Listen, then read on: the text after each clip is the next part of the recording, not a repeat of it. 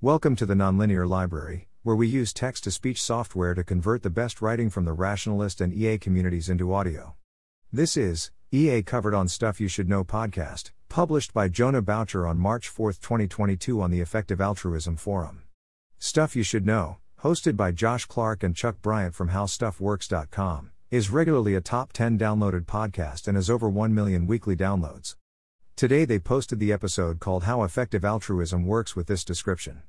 A branch of philanthropy led by philosophers is dedicated to finding the most impactful ways to help humans survive and thrive. Anyone can find that agreeable, but it can be tough to hear. It also means your donations to local charities are kind of a waste. The episode is fifty-four minutes long with introduction, breaks, and listener mail taking up twelve minutes. Listening at one point five speed it would take about thirty minutes. Below is in seven minute read summarizing their conversation with timestamps. Note, I lightly edited direct quotes for clarity. three forty-five Introduction.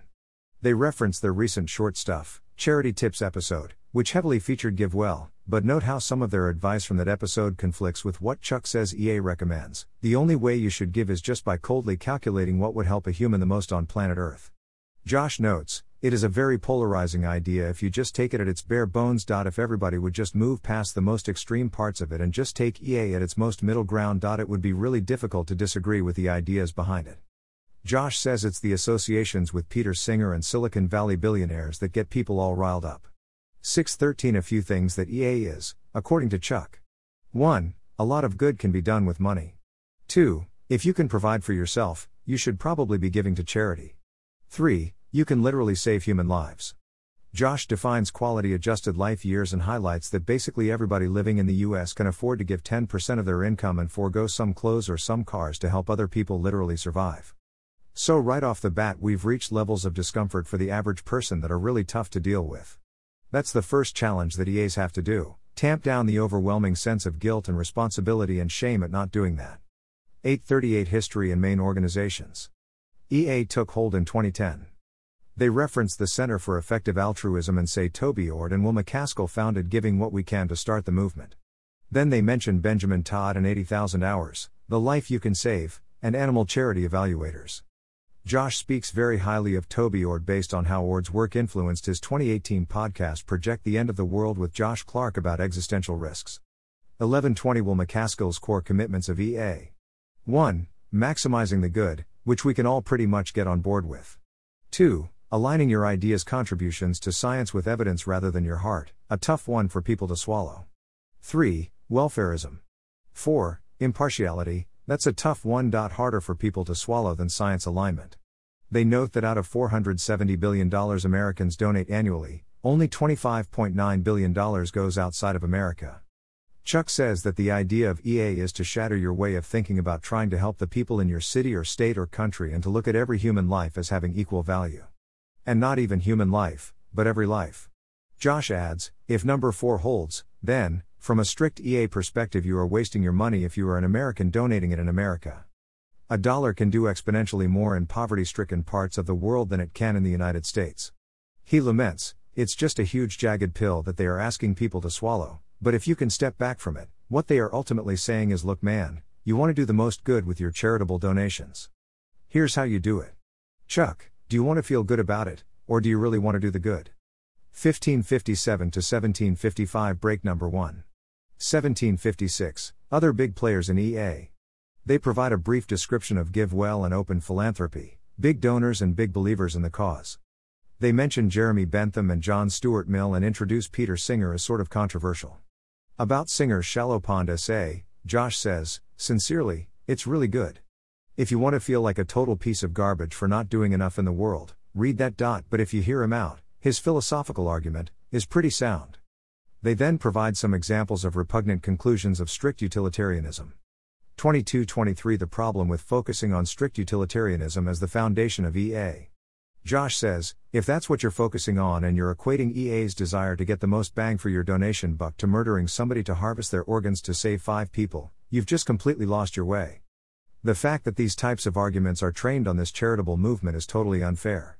Chuck agrees that Singer's most controversial ideas have nothing to do with E A, and Josh adds that Singer makes an easily obtainable straw man that people like to pick on. twenty-four twenty-four, Numbers and Giving Pledges. Chuck, In twenty twenty, one thousand dollars per American of charitable contributions, which is not that much money if you think about it.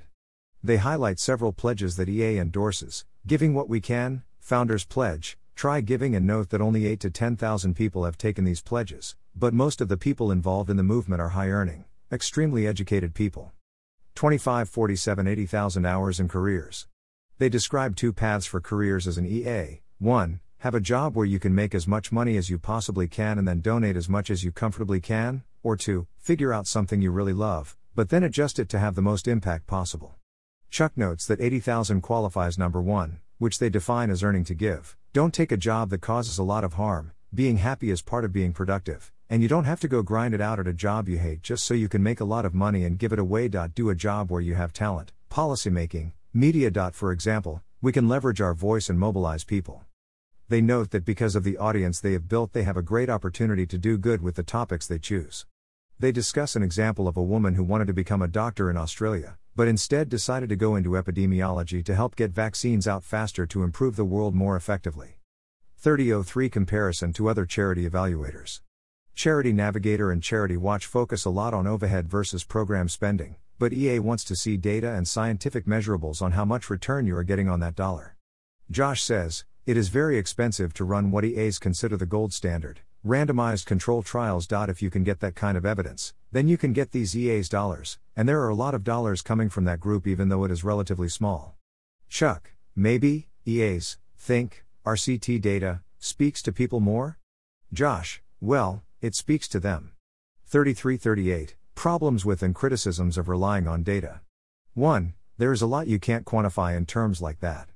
They provide two examples: a museum is saving no lives, but that doesn't mean they aren't enriching or improving lives, and there is no R C T on the nineteen sixty-three March on Washington that helped solidify the civil rights movement. two. R C Ts are not always reproducible in different places. Chuck, you get why this is such a divisive thing and so hard for people, because people give with their hearts generally. They give to causes they find personal to them. The heart of philanthropy has always been the heart. It's a hard sell for E A to say, "I'm sorry, you have to cut that out of there." thirty-five thirty-three Animals. Chuck says, "People generally give to dogs and cats and stuff like that.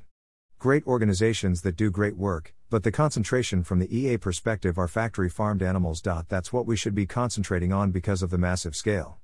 To try and do the most good, you would look at where there are the most animals, and sadly they are on farms." thirty-six forty-six On E A being a tough sell.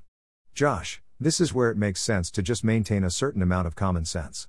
If you really want to maximize your money, go look at the E A sites. Go check out eighty thousand Hours, get into this and actually do that. But there is no one who is saying if you give one dollar to that local symphony that you love, you're a sucker, you're a chump, you're an idiot. Nobody is saying that. So maybe it doesn't have to be all or nothing. Quoting MacAskill's similar defense, E A does not require that I always sacrifice my own interests for the interests of others. Josh says E As really believe, yeah, we are philosophers, but we can also think like normal human beings too. We're trying to take this philosophical view, based in science and based in evidence, and try to direct money to get the biggest impact. thirty-eight forty-two to forty fifty-nine Break number two. forty fifty-nine Long-termism. Chuck provides a definition: hey, let's not just think about helping people now. If we really want to maximize impact to help more people, we need to think about the future, because there will be a lot more people in the future to save. Josh says that philosophers argue that future generations could have vastly better lives due to technological advances, so we should be sacrificing our own stuff now for the benefit of these generations and generations and generations of humans to come that vastly outnumber the total number of humans who have ever lived. Chuck clarifies that they aren't just talking about climate change and that kind of risk. They dabble in A I and stuff like that. Josh summarizes, a lot of these guys are dedicating their careers to existential risk because they have decided that that is the greatest threat to the future that would cut out any possible of those quadrillion lives. forty-three fifty Money in E A. They say that forty-six billion dollars is committed to E A going forward. A lot of rich people and tech people are backing this thing, and that they are trying to raise awareness to get more and more regular people on board. They note that three thousand five hundred dollars per year directed to the right places can save a child each year. Returning to the analogy of the burning building or shallow pond, you can do that. You can save a kid a year or more every year for the rest of your life. Again, nobody in the E A movement is saying that you should personally sacrifice to cough up that forty-five hundred dollars. Nobody is being flippant about the idea that four thousand five hundred dollars is not that much. Chuck about talking to his wife about E A when they discuss their giving. She would be like, "Get out of my face with that." Josh responds, "But you could be like, well, how about we do both?" Summarizing E A, Chuck says, "It's a numbers and data game that makes it tough for a lot of people to swallow," and Josh says, "It's anti-sentimentalism in the service of saving the most lives possible." forty-eight fifty Brief call to action. Take some time and examine if you could give to some of these charities. forty-nine thirty-four, end listener mail, unrelated to this episode. Thanks for listening. To help us out with the Nonlinear Library or to learn more, please visit nonlinear dot org.